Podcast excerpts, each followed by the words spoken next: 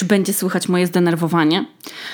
Mam nadzieję, że nie, ale jestem zdenerwowana, od razu Wam powiem, bo e, za jakieś, no za trzy godziny mam samolot. I ja nie jestem osobą, która kocha latać samolotem, a tym bardziej, że będę leciała pierwsza z samolotem na wakacje bez dziecka. Więc jest to takie emocjonujące wydarzenie. E, Helena zostaje z tatą i z ciociami, a ja jadę odpocząć. I powiem wam, że aż mnie boli brzuch, jak o tym myślę, bo bardzo będę za nią tęsknić, aż mi się chce płakać. Ale też z drugiej strony bardzo, ale to bardzo potrzebuję czasu bez takiego zastanawiania się w kółko, co mogę zrobić dla innych i co mogę zrobić dla mojej e, córki, a co mogę zrobić dla siebie, żeby dbać o swoje no wiecie, takie, no tam tak można sobie lubić to gadanie o wewnętrznym dziecku, ale czuję, że moja ja jestem zaniedbana przez samą siebie, więc jestem po prostu, słuchajcie, jednocześnie jestem rwana na pół, bo bardzo się cieszę, ale też bardzo się boję i to są niby tylko 72 godziny bez dziecka, ale też myślę sobie, Jezus, to jest jak, nie wiem, jak 18 urodziny, nie? jakiś taki przełomowy moment, więc jestem pełna emocji, dzielę się tymi emocjami z wami. Yy aż po prostu mi drżą króciki ust. Ale o czym dzisiaj będzie? E, postanowiłam zrobić odcinek o takich, może to nie jest najmilsza rzecz, ale o kłótniach. Bo jakiś czas temu, słuchajcie, to już nie wiem, chyba z dwa miesiące mijają albo miesiąc, strasznie się pokłóciłam z Niemirą. Ale tak się pokłóciłam, że aż musiałam ją sobie wyciszyć na Instagramie, bo mnie tak wkurwiła, że nie mogłam po prostu na nią patrzeć. A ja nie należę do ludzi kłótliwych. I mało tego, ja nienawidzę konfliktów. I nienawidzę się kłócić i zawsze daję za wygraną. E, I ludziom po prostu ustępuję, no jak widzę, że ktoś się chce pokłócić.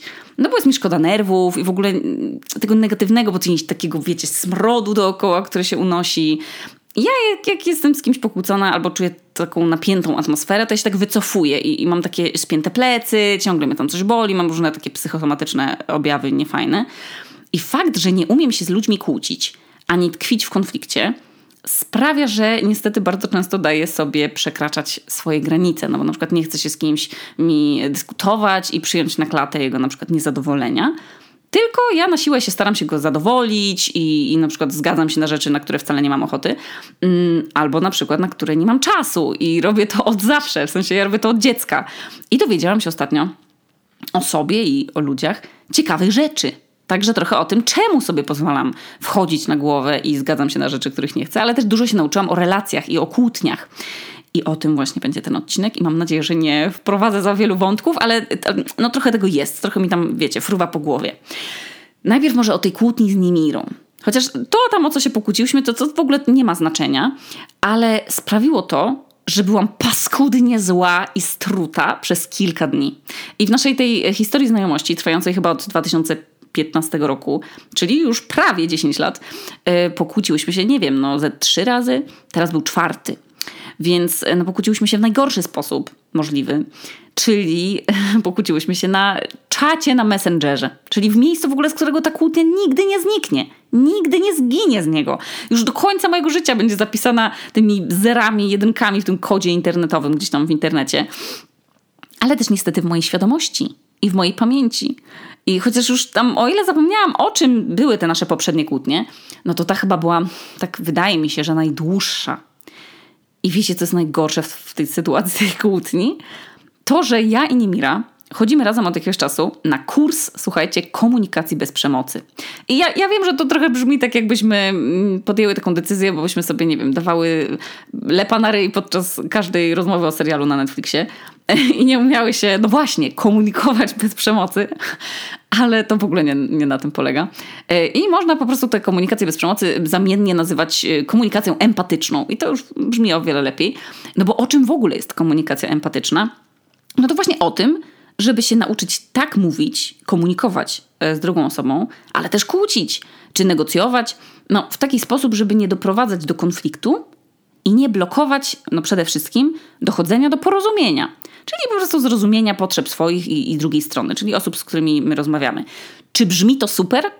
To brzmi kurwa tak super, że każdy powinien w szkole mieć taki przedmiot i się nauczyć chociaż tych podstaw. A czy to sprawia, że już na przykład człowiek się w ogóle nigdy z nikim nie pokłóci? No, no jak widać na przykładzie moim i Niemiry, no, no wcale nie. No. Można się nadal kłócić i to bardzo brzydko, ale też można wpuścić sobie do krwi to porozumienie bez przemocy i się na przykład może kłócić mniej w przyszłości. No nie wiem. W każdym razie ten pomysł, żeby się razem wybrać na taki kurs, yy, pojawił się w sumie nagle, no niespodziewanie w, zasadzie, no bo się złożyło nam w głowie, że że obie go potrzebujemy, tego kursu. E, Niemira dlatego, że zarządza ludźmi i bardzo jej się to przyda, żeby tak, wiecie, móc im dawać taki no nie wiem, czy, czy jakieś wskazówki, czy nie wiem, co tam się robi, dawać, dawać im feedback. A ja mam małe dziecko, no i wyobrażałam sobie, mm, nie, nie wyobrażałam sobie po prostu nie iść na ten kurs, kiedy Helena się stanie już bardziej kumata. No i to też się tak bardzo przydaje w relacjach, nie tylko w pracy czy w rodzinie. No ale wiecie też na przykład no, z partnerem, tak, z Amadeuszem na przykład. No i pamiętałam, że siostra Leny, mm, mojej przyjaciółki, jest trenerką komunikacji właśnie e, NVC, więc odezwałam się do niej i już tydzień później praktycznie byłyśmy z Niemirą na Zoomie właśnie z Anią i miałyśmy pierwszą lekcję. I wiecie, to nie jest tak, że nagle się teraz stałam największą ambasadorką NVC w Polsce, bo ja nadal mam trudność, żeby mówić w określony sposób ale no opór dużo mi to dało. W sensie te kilka lekcji już teraz. A co mi to dało? Bardzo fajną rzecz. Na przykład to, że zaczęłam rozpoznawać myśli i odróżniać je od uczuć oraz odróżniać fakty od uczuć. No bo to jest właśnie chyba najczęstszym powodem kłótni między ludźmi. To jest to, że nam się zdarza mylić własne interpretacje różnych rzeczy z tym, jak jest naprawdę. A, a no na, na tą perspektywę naszą, jak my widzimy po prostu różne rzeczy, i też na to, jak my widzimy jakąś sytuację, czy osobę, jej zachowanie, no to na to wpływa na maksa dużo rzeczy. Nasze życiowe doświadczenia, nasze, wiecie, jakieś sympatie, antypatie, które też przecież z czegoś wy wynikają. Nawet to, jak ta osoba wygląda, albo nawet jaką nogą dziś wstaliśmy, a nawet, słuchajcie, jaki, nie wiem, mamy dzisiaj w organizmie y, układ hormonów. hormonów. No, bo, no bo w PMS, jak nas y, wszystko wkurwia, no to ciężko być, wiecie, empatycznym i wyrozumiałym, tak? Albo jak jesteśmy bardzo niewyspani y, i, i po prostu na wszystkich fukamy. I to był chyba właśnie powód kłótni mojej z Nimirą. Nie to, że byłam niewyspana albo że miałam PMS, tylko to, że każda z nas miała zupełnie odmienne postrzeganie pewnej sytuacji i interpretowałyśmy ją na różne sposoby. I żadna z nas nie umiała wejść w ciało tej drugiej i zastanowić się, dlaczego ta druga myśli w taki sposób, w jaki myśli. I my ten kurs, na ten kurs e, NVC nie poszłyśmy po tej kłótni, tylko przed nią, bo już byłyśmy na kilku zajęciach, więc tym bardziej jestem zdziwiona, że do tej, e, no, tej doszło w ogóle. Więc słuchajcie, komunikacja empatyczna polega na tym, żeby we wszystkim w sumie, co robimy, dostrzegać potrzeby no bo wiecie, jako zwierzęta mamy różne potrzeby i biologia nam podpowiada, żeby je zaspokajać. No i twórca tej metody, taki pan Rosenberg, no on sobie ustalił bardzo dużo różnych potrzeb, jakie ludzie mają, no i jest ich naprawdę sporo, one się tam dzielą na różne kategorie, ale jako, że jesteśmy złożonymi jednostkami, a nie kiełżami, to się okazuje, że potrafimy sobie wymyślić szalenie dziwne metody zaspokajania tych potrzeb. No właśnie, mając na przykład potrzebę bliskości, no to my potrafimy opierdolić naszego partnera, że nie sprząta, bo tylko jak dostaje od nas garść pretensji, no to on wtedy na przykład się odrywa od telefonu. I to widzicie, no samo przypierdolenie się o bałagan w ogóle nie było nam potrzebne. To nie była nam prawdziwa, y, to, to, to nie jest nasza prawdziwa potrzeba. No bo w nosie na przykład mamy to bałaganiarstwo. Nie jest to w ogóle u nas potrzeba porządku, bo sami jesteśmy na przykład bałaganiarzami, a to, co nas zmotywowało do wszczęcia awantury, to na przykład bliskość. No szalenie dziwne rzeczy ludzie mogą robić, e, którzy potrzebują zaspokoić swoją potrzebę, ale sobie wymyślają, wiecie, drogę naokoło. I zamiast powiedzieć wprost, o co im chodzi, po prostu robią jakieś tam, wiecie, awantury. I to robią na przykład dzieci też. Dlatego mnie to na maksa zaczęło ciekawić. Ta wiecie, taka, co, co się kryje pod różnymi naszymi komunikatami, tak naprawdę. I zaczęło mnie też ciekawić też u siebie. No i no nie wiem, no zaczęłam zauważać takie różne schematy, e, którymi się kieruję, że czasami moja potrzeba pokoju, czyli pokoju między mną a ludźmi, co się wiąże z tą moją wieczną próbą nie kłócenia się z nikim. Czemu ta potrzeba pokoju jest ważniejsza niż mój dyskomfort? Niż na przykład mój czas, jakaś tam potrzeba mm, właśnie odpoczynku, czy potrzeba szacunku, albo potrzeba wyrażania siebie. Że czasami daję sobie wchodzić na głowę, zagłuszając te swoje potrzeby albo uczucia, bo tak bardzo się boję konfliktów. Nienawidzę ich, po prostu całe ciało mi się spina. Daję się czasem po prostu wykorzystywać właśnie dlatego, że wolę poświęcić szacunek do siebie samej, kosztem, nie wiem, braku konfliktu z kimś. No i, i kochani, no po prostu, po prostu przyszła mi terapia z pomocą. I okazało się, że jak sobie przeanalizowałam moje, y, moje życie z dzieciństwa, no to się okazało, że sporo w nim było kłótni. Bo sporo się kłóciłam z rodzicami, rodzice się kłócili, kłóciłam się z siostrą, bo Marta jest 5 lat starsza, no więc mają, wiecie, wspólny pokój i zupełnie różne na swoich etapach rozwoju oczekiwania co do życia. No to się okazuje, no sporo powodów do kłótni. Poza tym ja nie wiem, czy to jest w ogóle możliwe, żeby rodzeństwa z pięcioletnim albo sześć, sześć, sześcioma, pięcioma latami różnicy między sobą mogły żyć w zgodzie w jednym pokoju. No bo wiecie, jesteście sobie nagle pięć albo sześć lat jedynakiem. Fajnie jest wam z rodzicami, dziadkowie mają tylko was, jesteście rozpieszczani, wszyscy mają dla was 100% uwagi, a nagle się pojawia jakiś mały smród płaczący, który zabiera światła i, i te reflekt, reflektory z was na kogoś innego. I nikt was się nie pyta o zdanie w ogóle. Nawet nagle ktoś wam zabiera 50% uwagi rodziców. 50% przestrzeni i w ogóle prawda do dziedziczenia nawet. No. Później się zaczyna porównywanie tego rodzeństwa do siebie, mówienie, a ty musisz dawać przykład. Wiecie, no tym samym po prostu wkładając dziecko w jakąś no, chujową rolę, no, o którą się wcale nie prosiło. No ogólnie wiecie, no kłótnie w rodzeństwie to jest coś naturalnego i nie dziwię się wcale, że moja siostra mogła mieć jakieś pretensje do małej mnie. No ale wiecie, jak już ja też nie, nie zostałam nauczona, jak prawie 100% dzieci w latach 90., że moje zdanie jest w ogóle brane pod uwagę. Kiedyś się po prostu tak dzieci nie wychowywało, że się je, wiecie, pytało o zdanie w jakichś sprawach, nie? I przede wszystkim szanowało odmienne zdanie no to dopiero jest taka nowość naszych czasów. Jak się pyta dziecka, chcesz zjeść teraz obiad? I ono mówi nie, no to teraz należy po prostu powiedzieć, okej, okay, no dobrze, to szanuję to, że nie chcesz jeść. A nie, że musisz zjeść, bo teraz wychodzimy, albo masz zjeść, bo będziesz głodny tam w samochodzie, w podróży, czy tam na placu zabaw. Kiedyś po prostu raczej się wydawało dzieciom chyba polecenia, no, a jak się sprzeciwiały, to najczęściej się straszyło, nie? Jak dziecko nie chciało na przykład wracać z placu zabaw, to się mówiło, bo cię tu zostawię. Znaczy nie pamiętam, że moja mama raczej tak do mnie nie mówiła, ale no tak, tak się kiedyś mówiło.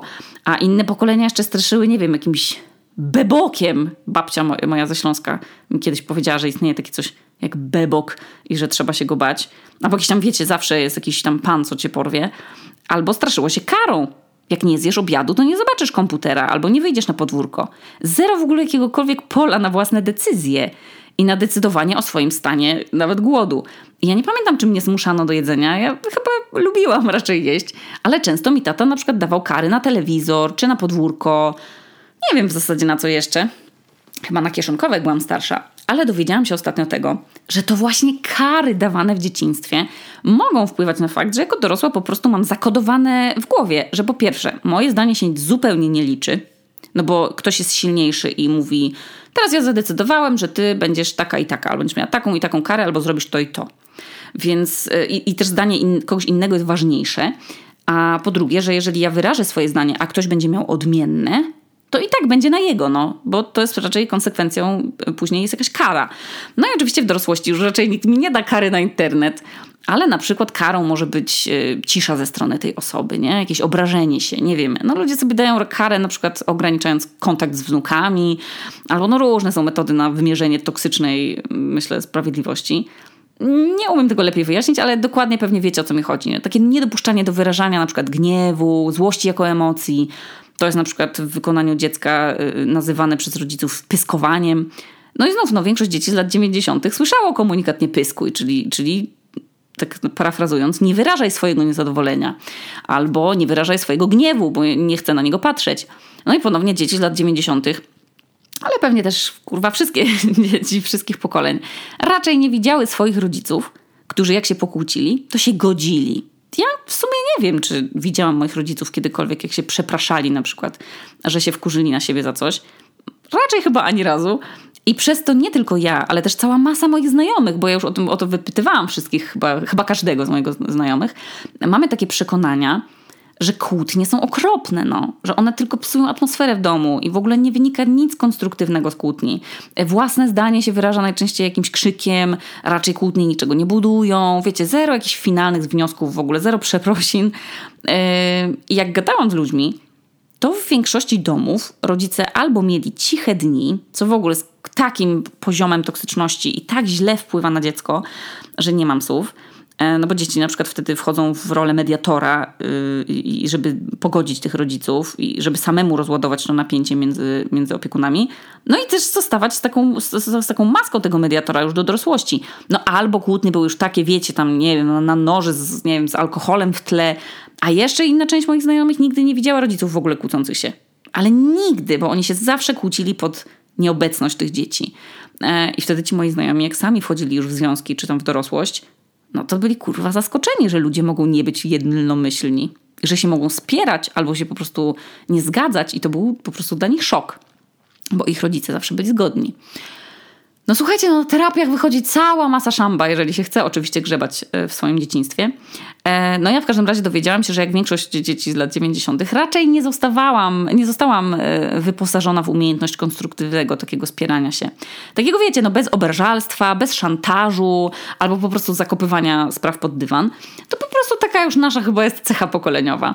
Ale obiecałam sobie, że ja nie chcę tak wychować dziecka. Że jest 2022 kurwa rok i moim obowiązkiem jest nauczyć Helenę, że nie tylko spoko jest wyrażać swoją opinię, ale że ona jest brana pod uwagę. Ale też jak jest zła i krzyknie, albo powie tam, nie wiem, spadaj, wyłaź z mojego pokoju kiedyś, no to niestety, żeby nie uczyć jej, że mam jej zdanie w dupie, no to, że nie warto je wyrażać, no to po prostu wyjdę z tego pokoju, no. Czy wyjdę z uśmiechem na ustach? No, no nie, no. Będę się drzeć pewnie na nią w głowie, że jest rozbestwionym dzieciakiem. No ale dam jej prawo do wyrażania takiego swojego zdenerwowania. Skoro ja się mogę denerwować, nawet trzasnąć drzwiami do samochodu, jak mam fatalny dzień, to ona też może, no.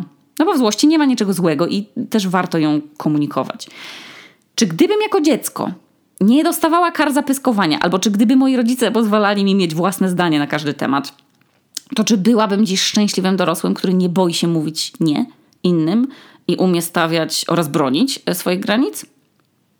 Nie wiem, nie, nie dowiemy się tego nigdy, ale na pewno nie czułabym wiecznych wyrzutów sumienia, że robiąc coś wbrew komuś, a tym samym dbając o swój dobrostan na przykład, robię mu przykrość. Albo, że nie wiem, że po prostu odmawiam mu, albo mam po prostu inne zdanie. I czasem mam takie myśli, że na przykład, że o, to jest dobre.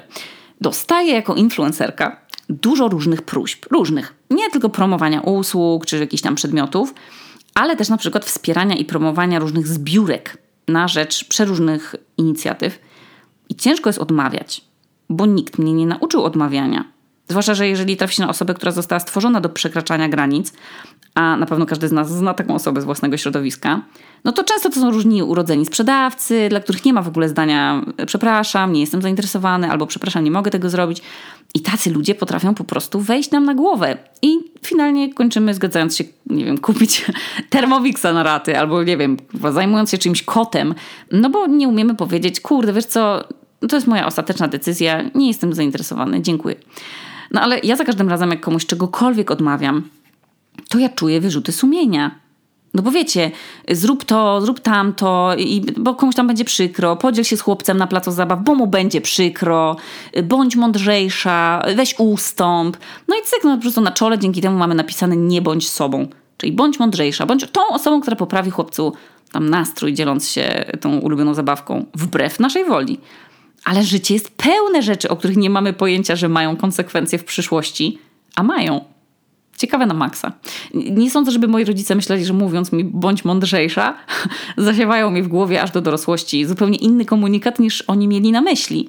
Dlatego no, nie mam tego za złe, no bo sama do dziś nie wiedziałam, że w mojej dziecięcej głowie to brzmiało inaczej niż, niż intencja, z jaką te słowa wypowiadano. No dobra, ale wróćmy do kłótni i do sporów i, i, i tego, z czego one wynikają. Tego się ostatnio dowiedziałam. Są chyba dwie najczęstsze rzeczy, które powodowały, że się z kimś kłóciłam. Pierwsza to było brak słuchania. Tak jak w tej kłótni z Niemirą ostatnio. Że zarówno ona, jak i ja nie byłyśmy, w, my mówiłyśmy w ogóle o różnych rzeczach. I kłóciłyśmy się o dwie różne rzeczy. I żadna z nas nie była w stanie zrozumieć, o co chodzi tej drugiej stronie. I się nie umiała zatrzymać, żeby dać tej drugiej stronie do końca się wypowiedzieć. I to pierwszy w ogóle morderca porozumienia, i o tym też się uczymy na kursie komunikacji empatycznej, no bo tych killerów porozumienia jest tam kilka różnych. No i na przykład dla jednych to będzie przerywanie, dla innych umniejszanie problemowi. Na przykład jak ktoś wam mówi, że o, ty to jeszcze nie masz tak najgorzej, ta, ja to dopiero coś tam, nie? Albo o, teraz to w ogóle jest jeszcze super, jak dziecko jest małe, to super, a później to dopiero zobaczysz, nie? Albo na przykład yy, wtrącanie rad do czyjejś wypowiedzi, nie? Wtrącanie rad i swoich opinii. No więc ten brak słuchania No to jest straszna chujoza. No i od braku słuchania do kłótni to już są w ogóle dwa kroki. Mm, w słuchaniu ważne jest słuchanie. Wow. Czyli nie komentowanie i nie szukanie rozwiązań za kogoś i też nie doradzanie, tylko właśnie takie aktywne słuchanie ze zrozumieniem. A druga rzecz, która powoduje yy, kłótnię, a wcale nie powinna, to jest słuchajcie hit. A to zmieniło moje życie w ogóle, jak się o tym dowiedziałam. Tym razem to było na terapii par. A chodzi o proszenie, o wyrażanie próśb. Uważajcie teraz, bo to jest wiedza warta 800 zł, bo tyle kosztuje godzina terapii w Reykjaviku. Uważacie? Słuchajcie. Jak się wyraża prośbę, to trzeba zaakceptować, że możemy spotkać się z odmową. Bo jeżeli prosimy o coś i słysząc nie, się wkurwiamy albo się obrażamy, to tak naprawdę to było oznajmienie albo rozkaz. Mocne, co? Nie, nie myślałam o tym nigdy wcześniej. I dlatego tak się piekliłam, jak pytałam Amadeusza, wywieziesz w tym tygodniu choinkę na sorpę, czyli na, na wysypisko? A on mówił, nie. A ja się wkurwiałam, bo przecież ja ładnie zapytałam. Ładnie poprosiłam. A on nadal odmówił, odmawiał. Jak on w ogóle śmiał? No i cyk, no i kłótnia gotowa, no, bo on miał przecież prawo odmówić, bo to było pytanie, a na pytanie można odpowiedzieć tak albo nie, no. Tylko na roz, rozkaz nie można zareagować odmową. Więc ja rozkazywałam, a później jak ktoś się ze mną nie zgadzał, to mnie trafił szlak, bo pytałam grzecznie, miłym głosem. No i kochani, okazało się po czasie, że wszystkie informacje z dzieciństwa, przyjaźni, związków, terapii indywidualnej i terapii par się złączyły w jedno właśnie na kursie komunikacji empatycznej. I dopiero wtedy zrozumiałam tam, że komunikowanie się z ludźmi to jest trudna sztuka. I wcale nie jest tak łatwo mówić to, co się naprawdę myśli. Zwłaszcza jak się w kółko czuje za wszystko poczucie winy, no albo jak się człowiek wiecznie boi, jaka może być reakcja drugiej strony, kiedy się tam coś powie, co nam leży na sercu. Że w ogóle na drodze skutecznej komunikacji stoi tyle rzeczy, że jak jeszcze raz usłyszę od kogoś poradę, wiesz co, no po prostu musisz z nią pogadać, szczerze pogadać, że coś równie spłycającego sztukę komunikacji, to po prostu zasadzę komuś tak zwanego lepa. Taki empatyczny lep na twarz. No bo chyba nie ma nic trudniejszego niż rozmawianie z kimś, ale tak naprawdę rozmawianie. Nie, że powiedzieć komuś żart czy mema przesłać. Kiedy ostatni raz z kimś tak naprawdę rozmawialiście? No ja miałam taki okres w swoim życiu, kiedy mogłabym powiedzieć, że taka z sensem rozmowa to była tylko na terapii. A potem, jak zaczęłam wierzyć, że kogoś może w ogóle obchodzić to, co ja mam do powiedzenia, a to też nie jest tak łatwo znaleźć drugą osobę, która ma podobną gotowość i, i nie zasłania się różnymi, wiecie, tam śmieszkami czy coś. No ciężki temat to, to, to jest to rozmawianie. No, a słuchanie? Uważne słuchanie? O Boże, to jest jedna z najtrudniejszych rzeczy na świecie. I powiem Wam kolejną ciekawą i związaną ze słuchaniem i rozmawianiem rzecz. Zazwyczaj miałam tak w życiu, że jak po prostu się z kimś mi rozchodziły drogi, no to ja dawałam temu prawo do wygaśnięcia. Wiecie, yy, po prostu tak bez żadnych spin, no nie? Tak naturalnie. Że po prostu, nie wiem, yy, tak w życiu bywa, nie? Że się z kimś mniej rozmawia, rzadziej się widuje i po prostu w którymś momencie czuć, że no nie ma między nami żadnej spiny, ale jednocześnie też nie ma takiej zażyłości, jak była. No i rozmawiałam o tym z moim terapeutą, już nie Tedem. No i ten mój nowy terapeuta zwrócił mi uwagę na to, że powinnam zacząć się konfrontować ze swoimi wyobrażeniami. Że na przykład jak mam wrażenie, że ktoś poczekalni u lekarza głupio na mnie patrzy i mnie ocenia, to powinnam zapytać. Mam wrażenie, że negatywnie mnie pani ocenia. Czy to jest prawda? I ja wtedy mówię, weź w ogóle, w życiu tak nie zrobię. No przecież ludzie kłamią i mi powiedzą, o nie, przepraszam, tak się zapatrzyłam, nie, w ogóle nie chciałam sprawdzić takiego e, wrażenia, to ja jestem po prostu zamyślona. No i miałam kiedyś takie wrażenie, że jedna z koleżanek przestała chcieć mieć ze mną kontakt. Tak zupełnie w sumie niespodziewanie i bez właściwie żadnej spiny ani nic. Ale poczułam od niej taki, wiecie, taki dystans, że mniej śmieszkowania, jakieś takie dziwne napięcie, coś takiego, no, no czuję się to w kościach. I jakoś poczułam, że to jest okay, no może po prostu powinnam zapytać, tak jak mi mówi terapeuta. No i zapytałam, czy wszystko gra? Czy może chcesz coś przegadać? Poczuję taki, wiesz, dystans, coś tam. I wiecie, co ona mi powiedziała? Że wszystko git. I że po prostu ma tam stresujący moment w życiu i że się samochód popsuł i coś tam. No ale ja czułam, że coś tam jest nie tak i czułam, że kurde, no nie jest okej. Okay. Coś tam się zmieniło w naszej znajomości, a ona mi nie chce powiedzieć co. No ale no co ja miałam zrobić? Po prostu odpuściłam. No jestem ostatnią osobą, która by naciskała i, i kazała się sobie tłumaczyć, wiecie. No więc po prostu żyłam sobie dalej. Nie denerwowałam się, zajęłam się po prostu sobą. I pewnego razu zobaczyłam pytanie, czy mam ochotę się wybrać na kawę. I myślę sobie, oho, może się dowiem, o co tam chodziło. No i się ubrałam, wsiadłam w autobus, wyszłam do kawiarni i już wiedziałam, że ta moja koleżanka się stresuje, ale, ale tak się stresuje, jakbym miała powiedzieć, że mnie, nie wiem, zdradziła z moim chłopakiem, albo że mój chłopak mnie z nią zdradził, albo że zniszczyła mi wszystkie notatki na studiach dzień przed egzaminem. I ja już wiedziałam, że ona chce mi coś, wiecie, ważnego zakomunikować. Właśnie, zakomunikować. No i zaczęła bardzo ważną rozmowę w moim życiu. Bardzo ważną, bo taką pierwszą rozmowę, która była o trudnych rzeczach, ale nie była rozmową finalizującą znajomość. Wiecie, że, że to takie zerwanie, tylko to była rozmowa budująca. I siedziałam i słuchałam i byłam po pierwsze bardzo zdziwiona, no bo pierwszy raz ktoś szczerze rozmawiał o swoich uczuciach do mnie, w sensie niekoniecznie pozytywnych, ale nie po to, żeby mi dosrać, tylko po to, żeby powiedzieć, wiesz co, to mi się nie spodobało. Nie fajnie to powiedziałaś, albo wie, wiesz, wiesz, to sama nie wiem czemu, ale nie umiałam zaakceptować w tobie tego, że na przykład w kółko zmieniasz temat i, i nie słuchasz tego, co mówię. I słuchajcie, no, czy miło się o sobie słucha tego, że ktoś miał z nami ciężko w relacji? No nie. Ale czy nie fajnie usłyszeć w łagodny sposób to, że mimo naszej jakiejś irytującej cechy, ktoś i tak ceni znajomość z nami i chce ją nadal budować? No i to jest kurwa świetne, no. I moja koleżanka zrozumiała, że my nie musimy być takie same i mieć identycznego zdania na jakieś kwestie, ale to nie znaczy, że już się mamy nie kolegować. Że zazwyczaj właśnie jak się z kimś przestawała dogadywać, no to po prostu unikała tematu, no i odcinała ludzi ze swojego życia i wolała po prostu nie, nie rozmawiać i nie dawać sobie takiej informacji zwrotnej, no bo przecież to jest trudne. I trzeba dużej odwagi, bo w sumie nigdy nie wiemy, jak ta druga y, osoba nam zareaguje na taką krytykę. A czy mi było łatwo słuchać, że jestem chujowym słuchaczem? Z czym się zgadzam, bo potrafię się często rozpraszać i, i zmieniać często temat, bo mówię, rozmawianie jest trudne. To nie jest bułka z masłem. Mm, no nie było mi łatwo, ale tknęło mnie, że przecież to wynika z dobrej intencji, bo ta koleżanka tęskni za naszą relacją, że to było fajne, ale tak to się zaczęło nam jakoś rozkraczać, zmieniać i dlatego się nie odzywała. Dlatego sobie zrobiła przestrzeń i przerwę na przemyślenie, czego chce od naszej znajomości. No i czy możemy ją kontynuować? I bez skitu to była jedna z ważniejszych rozmów w życiu moim, bo pokazała mi coś, czego nikt mi dotychczas nie pokazał, że faktycznie są ludzie, którzy są w stanie powiedzieć: Wiesz co, mam trochę problem z takim i takim tym Twoim zachowaniem. I to nie tylko ci ludzie, którzy mówią o tym za plecami, ale mówią w łagodny sposób w oczy.